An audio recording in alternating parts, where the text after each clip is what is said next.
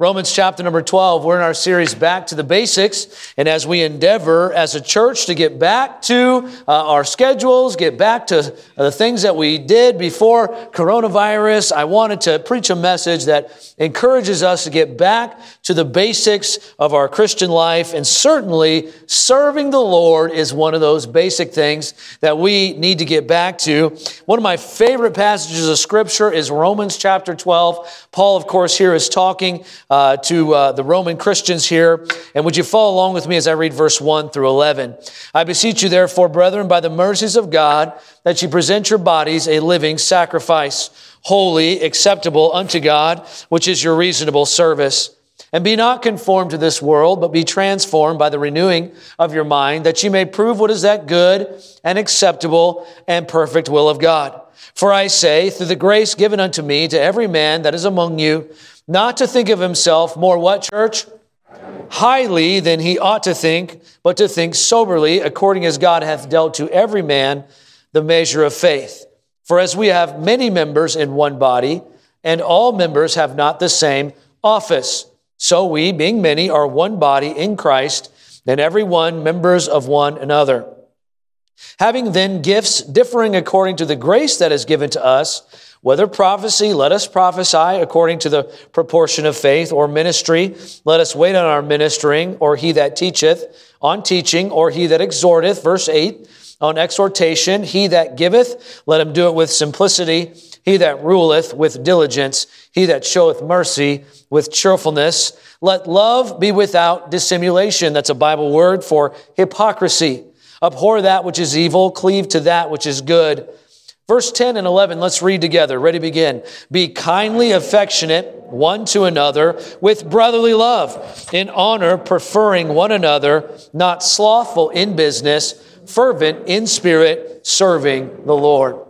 Billy Bray was a Cornish preacher in England. He accepted Christ as his Savior in 1823, just shy of 30. He was 29 years old. That picture there of him in the background is a church there that he started and built uh, way back in the 1800s. Before he got saved, Billy Bray was a drunk and he lived a life of debauchery. Like so many of us, before we met Christ, we lived a life like that.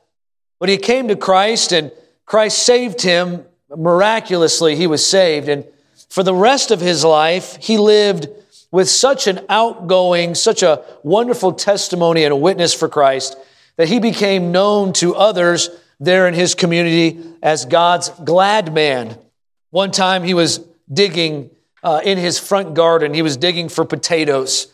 And he began to be discouraged, as often we get when we serve the Lord or in the ministry or whatever. Sometimes we get discouraged, and he's discouraged. He's digging for these potatoes. And, and he said in a book, he said, It seemed like the devil was on my shoulder talking to me.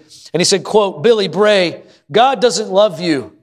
If he did, he wouldn't give you such puny potatoes and so few. But Billy Bray didn't listen to the devil's temptation. He talked back to the devil. And let me teach you something right now. Sometimes you got to talk back to the devil. And all God's people said, Hey man, talk back to the devil. Not today, Satan.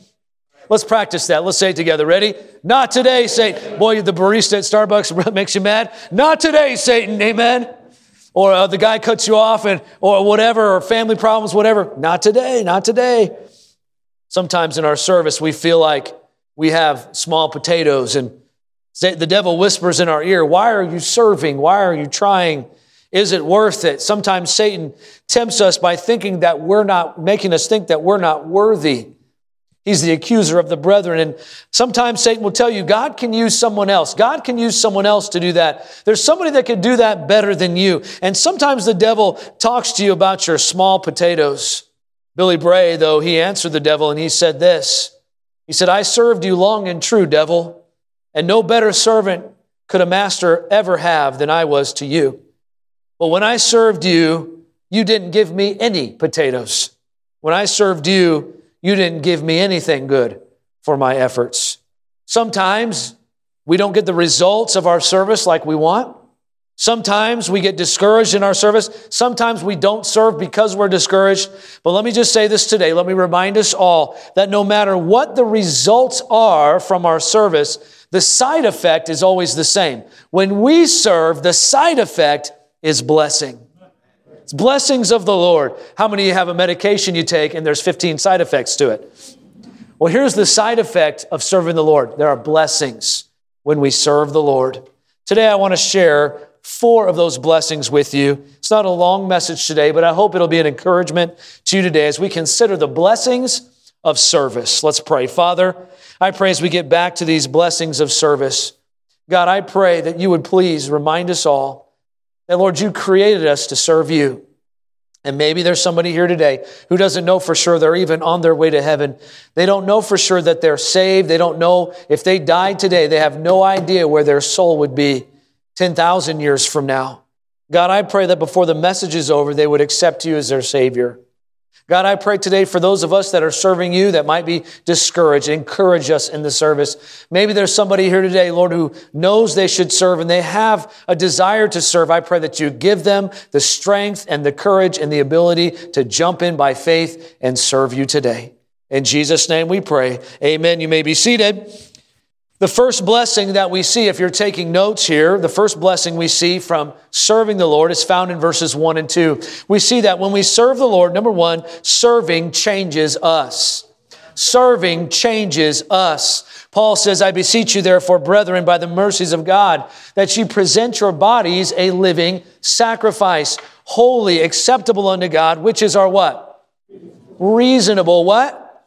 Which is our what? Reasonable service. It's our reasonable service to serve the Lord. Why is my service to the Lord reasonable? It's reasonable because Jesus Christ gave his life to die on the cross for me. It's only reasonable for me to serve him. And so when I serve Christ and when I present my body a living sacrifice unto him, what happens is, is I begin to change. When I serve Christ, I begin to change. How many of you in the room today would say, I want to be more like Jesus Christ. I remember back in the 90s, I want to be like Mike. I remember those days. I want to be like Mike, and you got the, the shoes. And I remember my first pair of Jordans, and boy, I was, you know, I was five foot even, and boy, I could play basketball, let me tell you. And no, I couldn't. But, anyways, we wanted to be like Mike, and maybe some of you want to be like Mike, but I want to tell you there's somebody who we could definitely want to be like, and that's Jesus Christ. How many say, Pastor, I want to be more like him in my life? That's our goal. I want to be more like Christ. And so when we present our bodies a living sacrifice, is that not what Jesus did? He presented his body a living sacrifice, and he showed me by example to present my body a living sacrifice. Take your Bibles and go to Mark chapter number 10. Mark chapter number 10. I want to tell the parents in the room if you have babies that cry and scream, I love it. I love it. I'm glad that you're here, and I hope you know that. We love babies in this room, and I would rather you guys are here and the babies cry, then you're at home and watching Amazon Prime. Amen. And so I'm glad that you're here today. And the babies don't bother me. I have four kids at home, and uh, and they all cry anyway. So good. Even the 14 year old. Look at uh, where we at. Mark chapter. Uh, I lost my spire because I'm talking about something else. Mark chapter number 10. Look at verse 42. But Jesus called them unto him and saith unto them, Ye know that uh, they which are accounted to rule over Gentiles exercise lordship over them and their great ones exercise authority over them. If you know the context here, Christ is chiding his disciples a little bit because they're arguing who's the best, who's the who's the greatest, who's going to be who's going to be number one, number two up in heaven, who's going to be the right hand man, and they're having this argument about who's better, who's the boss, who's greatest, and Jesus says that's not really the focus of a Christian, of a follower of me. Look at verse 43. But so shall it be among you. Whosoever will be great among you shall be your minister. That word minister translates to the word servant. You'll be the servant. And whosoever of you will be the chiefest shall be what? Servant of all. You see, in, in the world, the world, they look at leadership like a, like a pyramid. The boss is at the top, and you have your, your key leadership, and then you have your, your managers, and then you have your supervisors, and then you have your. But see, eh, that's in the world's economy, but in God's economy, you flip the, you flip the pyramid upside down. The servant of all is at the bottom and he serves up. Amen. And all God's people said, Amen. Amen. If you're a Christian today, being a servant, that is God's design. That is Jesus' design for the church. Whosoever among you will be the chiefest shall be servant of all. For even the Son of Man came not to be ministered unto, but to minister and to give his life as a ransom for many. Jesus uses himself as an example that he is a servant of all, not because he needed to be, not because he had to be, but to be an example to you and I, because Christ knows that if we would serve others, we would get a blessing from it. He wants us to have that blessing of serving one another. We, as we serve Christ, our hearts and our minds change. We are transformed by the renewing of our mind. We become more. The longer I serve Him, the sweeter He grows. But the longer I serve Him, the more I start to think like Him. The longer I serve Him, the more my heart is transformed into the heart of Christ. I love the song, More Like the Master, More Like the Master, I would ever be, more of His meekness, more humility more zeal to labor, more courage to be true, more consecration for work he bids me do. More like the master, I would live and grow. More of his loves to others I would show. More self denial like his in Galilee. More like the master I long ever to be. I want to be more like the master. And if I want to be more like the master, I need to serve. I need to serve. Because Christ was a servant. How many like that story in the Bible where Christ washes the disciples' feet? Isn't that a touching story? I've never washed, maybe other, maybe one of my kids, maybe when they were small, I've never washed anyone's feet. Don't plan to. Brother Weaver said you were a shoe salesman. Well, when I went to Lancaster, uh, when I was in high school, I, I sold shoes at Dillard's and J.C. Penney both. And, uh, and let me tell you, I've saw some pretty weird looking feet. Don't want to wash somebody else's feet. I love you, Brother Asprelli, but I ain't washing your feet, brother. But you know what? He said, That's okay, I'm fine with that. And uh, by the way, I don't want anybody washing my feet either. But you know what Christ did? He washed his disciples' feet. It was a, a, sign, a showing of his servanthood. And I want to be like Christ. I, I don't, listen, I, I, have role models in my life that I, I wouldn't mind being like in some way or another, but more than I want to be like a Pastor Chappell or more than I want to be like my father, even though I do want to be like him and I do want to be like others that I respect so much, I want to be like Christ. I want to be like him. And if I want to do that, I need to change because in my flesh, I don't like being the servant. How many know what I'm talking about? I don't want to be the servant, but when I become like fresh, like Christ, I become like Him. I remember when I was in junior high, uh, for the first time in my life, I visited a nursing home. I'm not talking about assisted living facilities, I'm talking about a nursing home or people who are there because they can't afford somewhere else or whatever.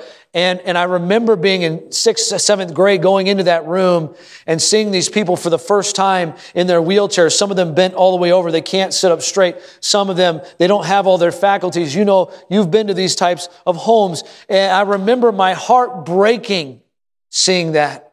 We went there as a school. I believe we went there to sing Christmas carols, if I'm not mistaken, to be minister, to serve them. And I remember we walked in there and I, our class was singing Christmas carols, deck the halls with boughs of holly. And we were singing these songs and this lady reached up and she grabbed my hand with both hands. And I'm standing there, I'm a sixth, you know, sixth grade boy. My cheeks turn red because I'm this lady's holding my hand. I'm like, what do I do? Do I pull it away? Do I keep holding? And I just stood there and hold her hand. And she squeezed my hand so tight. And I'll never forget, we got done singing, everybody was walking out, and she wouldn't let go. And she said to me, She goes, Please don't leave me. Please don't leave me. I don't know how many nursing homes I've been in since then where I've met many people like that, just wanting somebody to spend some time with them. But that moment in my life, serving the Lord, even though I didn't do it on my own, I was forced to, serving, it changed me. I remember being on the bus route for the first time and watching drug deals and watching things happen in front of me. I'll never forget the day I walked up these steps and, and there were these boys up there drinking beer and they were obviously in a gang kind of clothes and stuff. And here I am, this little guy coming up there and, you know, hey guys. And, and so I started witnessing to them and got to see those boys get saved. And I'll never forget those moments in my life. They change you when you serve the Lord. It changes you. Changes you. I want to be like Christ. So that's the first side effect, the first blessing of serving the Lord. You may have small potatoes, but it'll change you when you serve the Lord. Let me give you the number two here. Not only does it change us, not only does serving change us, but number two, serving connects us. Look at verse 3 through 5. Paul says, For I say, the grace given unto me to every man that is among you, not to think of himself more highly than he ought to think, but soberly, according as God hath dealt to every man, notice this, the measure of faith. God has given you some faith. God has given you some grace and he has given you some gifts. Look at verse four. For as we have many members in one body, we're all members and have not the same office. So we, being many, are one body of Christ and every one members of another. I was, uh, uh, used to uh, help my dad. We, we would set tile together. And uh, uh, we would do that. My dad set tile for years. And, and when I got first married, I worked professionally in a commercial tile business. And I remember one day I was setting some tile and, and, uh, and I, was putting up chicken wire on a wall. And how many have ever heard of a hammer stapler? I've never heard of a hammer stapler. Many never heard of that? All right, several of you. What it is, is it's a hammer that shoots a staple out when you hit the wall with it. And so here I am. I have this chicken wire and I'm going wham, wham, wham, wham. I'm going all the way down with this hammer stapler and I wasn't paying attention and I stapled my thumb to the wall. That was a fun day. And I remember I stapled the wall and out of reaction, I, I pulled my hand. Well, I didn't realize, but my thumb was stuck to the wall. So I yanked it out and I pulled it out and, and, and I had to pull that staple out of my finger. But you know what happened when I looked at my hand and I saw that staple sticking out of my finger? You know what I did? I just left it there for the rest of the day. No, I didn't. I went, ah! And I grabbed my thumb with my other hand. As the body of Christ, what connects us is our service. When we serve each other, it's like that hand grabbing the other hand. We are coming together. Serving connects us in a way that uh, there, that's that doesn't happen any other way but serving one another. You're the body of Christ. You're the body of the believers. If you're a body of the Christ, would you say amen this morning? I am the body of Christ. And so when one part of the body hurts, I serve it. I help it. I, I pray for the body of Christ. I serve the body of Christ and it connects us together. I know many people, uh, they feel disconnected. Uh, they feel disconnected with life. They feel disconnected with friends, especially with this coronavirus being quarantined. Well, guess what? In the church, you will feel connected when you serve. Take your Bibles and go to 1 Peter chapter 4. That's towards the end of your Bible, 1 Peter chapter number 4. It's after Hebrews. 1 Peter chapter 4, look at verse 8. Above all things, have fervent charity among yourselves, for charity shall cover the multitude of sins. Use hospitality one to another without grudging, as every man hath received the gift, as God has given you those gifts, even so minister the same one to another as good stewards over uh, good stewards of the manifold grace of God. Think about this today: friendship, camaraderie, teamwork, fellowship, relationships. These are all things that are forged in service together. Hey, when you greet folks at the door, when you clean a restroom for somebody, when you hand out a bulletin, uh, when you usher people to their seats, when you go out in the front and you sweep the cobwebs off of the sidewalk every single uh, uh, Sunday morning when I see those cobwebs, when you watch over the congregation in security, when you watch someone else's babies and take care of them, when you teach others' kids in Sunday school, when you vacuum the carpet so we can come to church, when you take a meal to somebody who's not feeling well, when you visit somebody at home or in the hospital, hospital, when you take somebody aside to pray with them, or you send them an encouraging text message, when you serve the body, you get closer to the body and you become connected. We connect with each other when we connect through service, and that is a great blessing. It's a great blessing. I love serving on the bus route with my bus route team.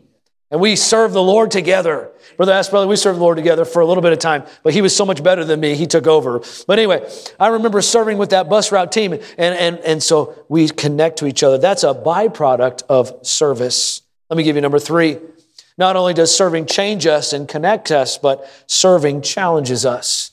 It challenges us. Look at verse 6 of back in Romans chapter number 12, verse 6. Look at what Paul says. Having then gifts differing according to the grace that is given to us. Whether prophecy, let us prophesy according to the proportion of faith. And Paul goes on. He talks about ministering. He talks about teaching, exhorting. He talks about giving and ruling and uh, organization and showing mercy with cheerfulness. Every single person in this room, every person from the youngest to the oldest, God has gifted you with gifts that He has given you to give back. And all God's people said, Amen. Amen. You have gifts that I don't have. And I have gifts maybe that you don't have. But God has given us these gifts to use, not to keep to ourselves. Some of you this morning are very gifted financially. God did not grant me with that gift. I can eat a hamburger, that's a gift. Amen? But God has gifted some of you with financial, uh, financial ability and financial acumen. God has gifted some of you, like these ladies and this, this, this uh, young man here that played the piano. God has gifted some of you musically this morning. God, I think about Brother Asprelli. God has gifted Brother Asprelli with the gift of organization and making things happen. And every single person in this room has gifts that God has given you. What are we supposed to do with those gifts? Use them. And all God's people said, Amen. Use those gifts. I don't know what those gifts are. Sometimes we have to search, but what serving does is it challenges us to use the gifts that God has given you. God has given you those gifts to use. He might have gift, gifted you to be a, a, hospitable, to host people, to love others, to, to give, to organize, to clean, to encourage. God has designed you with many gifts, and He expects us to use those gifts. Serving challenges us to use our gifts. Do you know what happens when we use our gifts? It puts us right smack dab in the middle of a miracle. Take your Bibles and go to Matthew chapter number 14. As you're turning there, Matthew chapter number 14. How many of you have ever played on team sports? You ever played team sports? Raise your hand high. How many play basketball? How many play basketball? Raise your hand. All the basketball players. How many played soccer? Who plays soccer? All right, quite a few of you. How many of you play football? You play football. All right. How many play baseball? Okay. Now here's a question. How many of you in your life you sat on the bench a lot like I did? Amen. The bench warmer. Amen.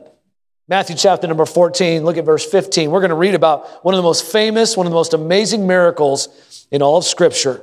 Look at verse 15. And when it was evening, his disciples came unto him, saying, This is a desert place.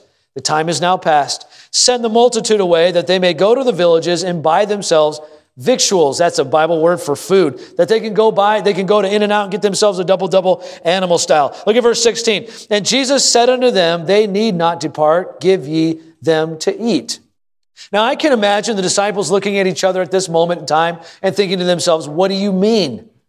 We don't have a refrigerator. We don't have any kind of food. And look at verse 16. And Jesus says unto them, They don't need to depart. They can stay right here. Give them to eat. And then verse 17, he says unto them, They said unto him, We have here but five loaves and two fishes. Uh oh, here comes the miracle. Look at verse 18. And he said, Bring them hither to me. And he commanded the multitudes to sit down on the grass. And he took the five loaves and the two fishes, and he looked up to heaven and blessed and brake and gave the loaves, notice this, to his who? To his disciples. And the disciples to the multitudes. And a few of them ate. Is that what it says in verse 20? No. And they what? Did all eat. They all ate and were filled. There was teenagers there.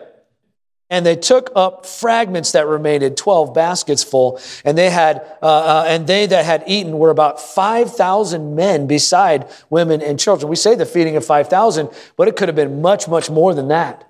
Here's my point this morning. These disciples stepped out by faith when they said, well, we have five loaves and two fishes. But guess what? That wasn't their five loaves and two fishes. They're not the ones that multiplied the five loaves and two fishes. They didn't have anything to do with this miracle. All they were, Brother Ehrlich, they were just standing there. And God said, give this to the multitude. And they did it. And they got to be part of one of the most amazing miracles in all of history just because they were there. That's the kind of servant I want to be. I just want to, listen, I'm not very talented. I have a lot of problems and issues just like you do. But I know one thing, Brother Paul. I know what I can do. I can be there.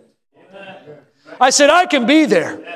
If you're having church, I'll be there. If something's going on, I can be there. If a miracle's going to happen, I'm not the one that's going to make it happen, but I want to be there when it does. Oh, when we allow service to challenge us, it puts us right in the middle of a miracle. Oh, there's been so many miracles over the years. Here at this church and many other churches, I've seen miracles in my young life, and you've seen miracles in your life. And aren't you glad you're there to see it happen? For most of us, we're not special. We're not rich or super talented. We don't have the ability to do miracles, but we can serve. I said, we can serve. We're all special to the Lord, I understand, but we can serve. God has gifted you today. He's given you gifts to serve. What can you do with those gifts today? So, lastly, so serving changes us, serving connects us, serving challenges us. And then, lastly, today, I see Paul tells us, verse 9 through 11, serving centers us. You say, What do you mean by that, Pastor? Let me explain it to you. Look at verse 9 through 11. Paul says this in, in Romans chapter number 12 Let love be without dissimulation. That means hypocrisy.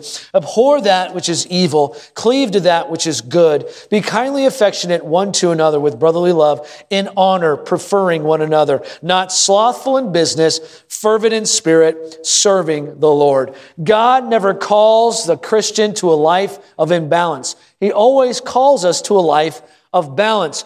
God has called every single person in this room, not just Brother Asprelli, not just these singers this morning, not just me, but God has called every person in this room to live a life of balanced service in their life. And all God's people said, Amen. God has called us all to a life of balanced service. I think some people, uh, they come and they, they give the excuse that they're busy and they don't have a lot of time and they can't serve. And may I just say this morning that God has given you just enough time in the day to do everything that you need to do do and serve Him.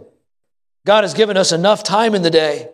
He doesn't call us to be unbalanced, He calls us to balance. You see, God, when He created me, He created me to serve. And when God created you, He created you to serve. And so when I am not serving, when I am not doing what God had created me to do, my life is not centered. It's off balance. D.L. Moody, when he read the words of Isaiah 6 8, also I heard the voice of the Lord saying, Whom shall I send?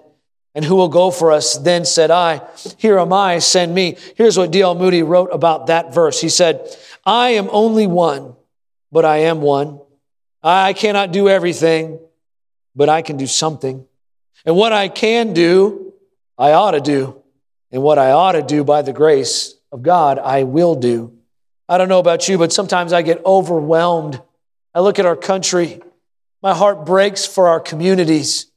I drive around Stockton. I live in Stockton and I, drive through there and I see homeless shelter after homeless shelter after homeless shelter. I see young people walking on the streets with no, no purpose, nothing in there, nothing going for them. I, I see these things and I, I drive up and down these streets. I see young couples with their kids and I, I see these people at Costco and, and, and people after people. And my heart breaks for my community. My heart breaks for Manteca. My heart breaks for Stockton. My heart breaks for this area because there are people around us that need the gospel of Jesus Christ. They need to hear the gospel of Jesus Christ. And there has to be somebody who surrenders to service.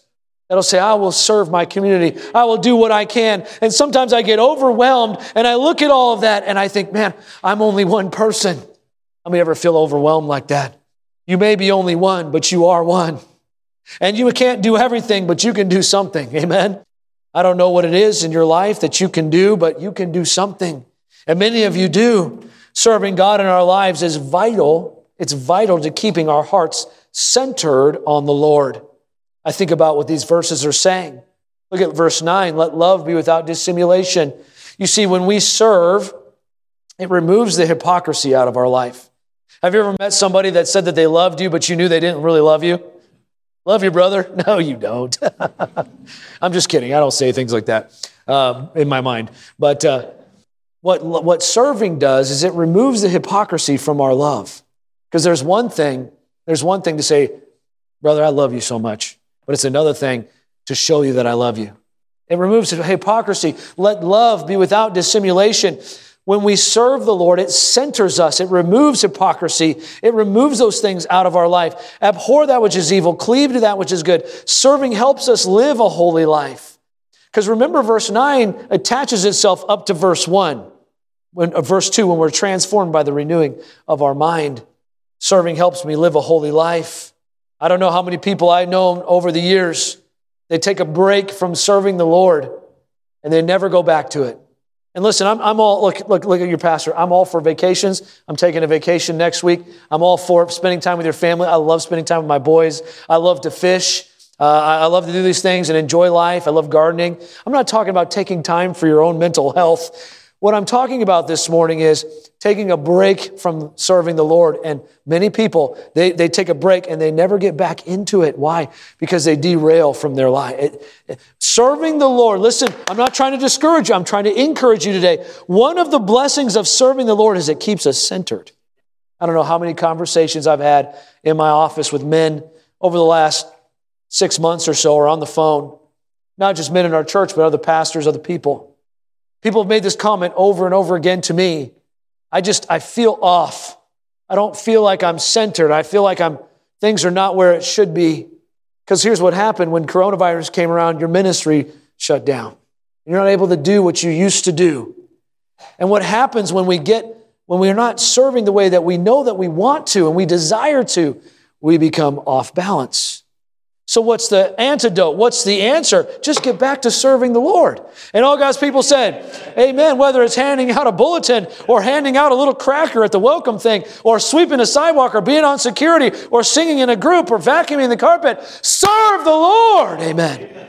I talked to a, an elderly gentleman. He walked out of the, the, one of our members, sweet, sweet man.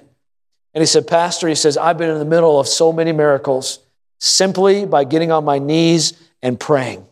I thought that was a nice thing to say. You know, some of you this morning, you, you physically can't do what you want to do. I know you have a heart to do it. You have the heart, but physically you can't. But you can be in the prayer closet serving the Lord. Amen? Serving uh, each other and texting and sending messages. I'm praying for you.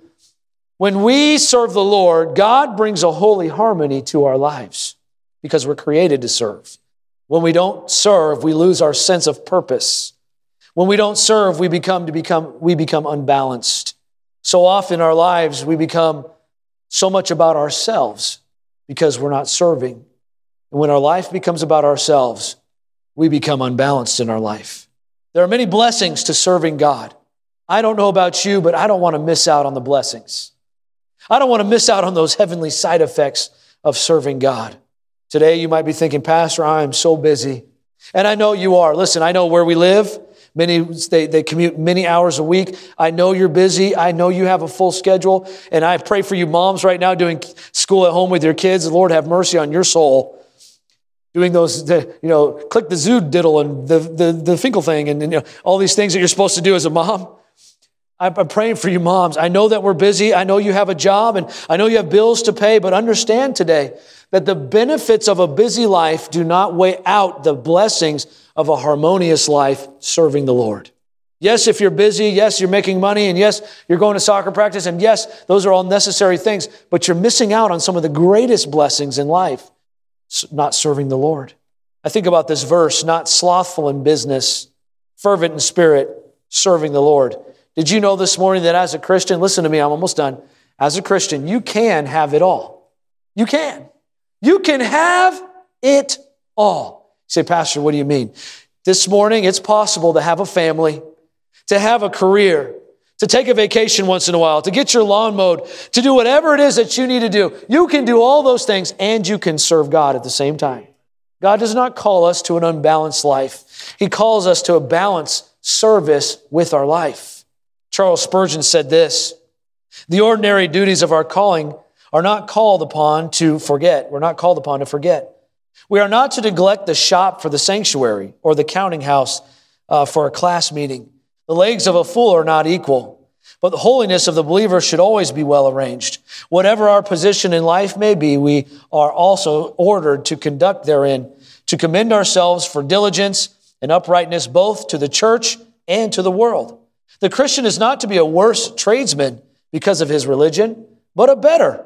He is not to be a less skilled mechanic but he is to be all the more careful in his work. It were a pity indeed if Paul's tents were the worst in the store. It would be a pity indeed if Lydia's purple was the poorest dyed. You see, in your life, God has, you have many responsibilities, I understand, but God has called you to service as well, to serve Him as well. The Bible says in Matthew chapter number 6, verse 33, but seek ye what?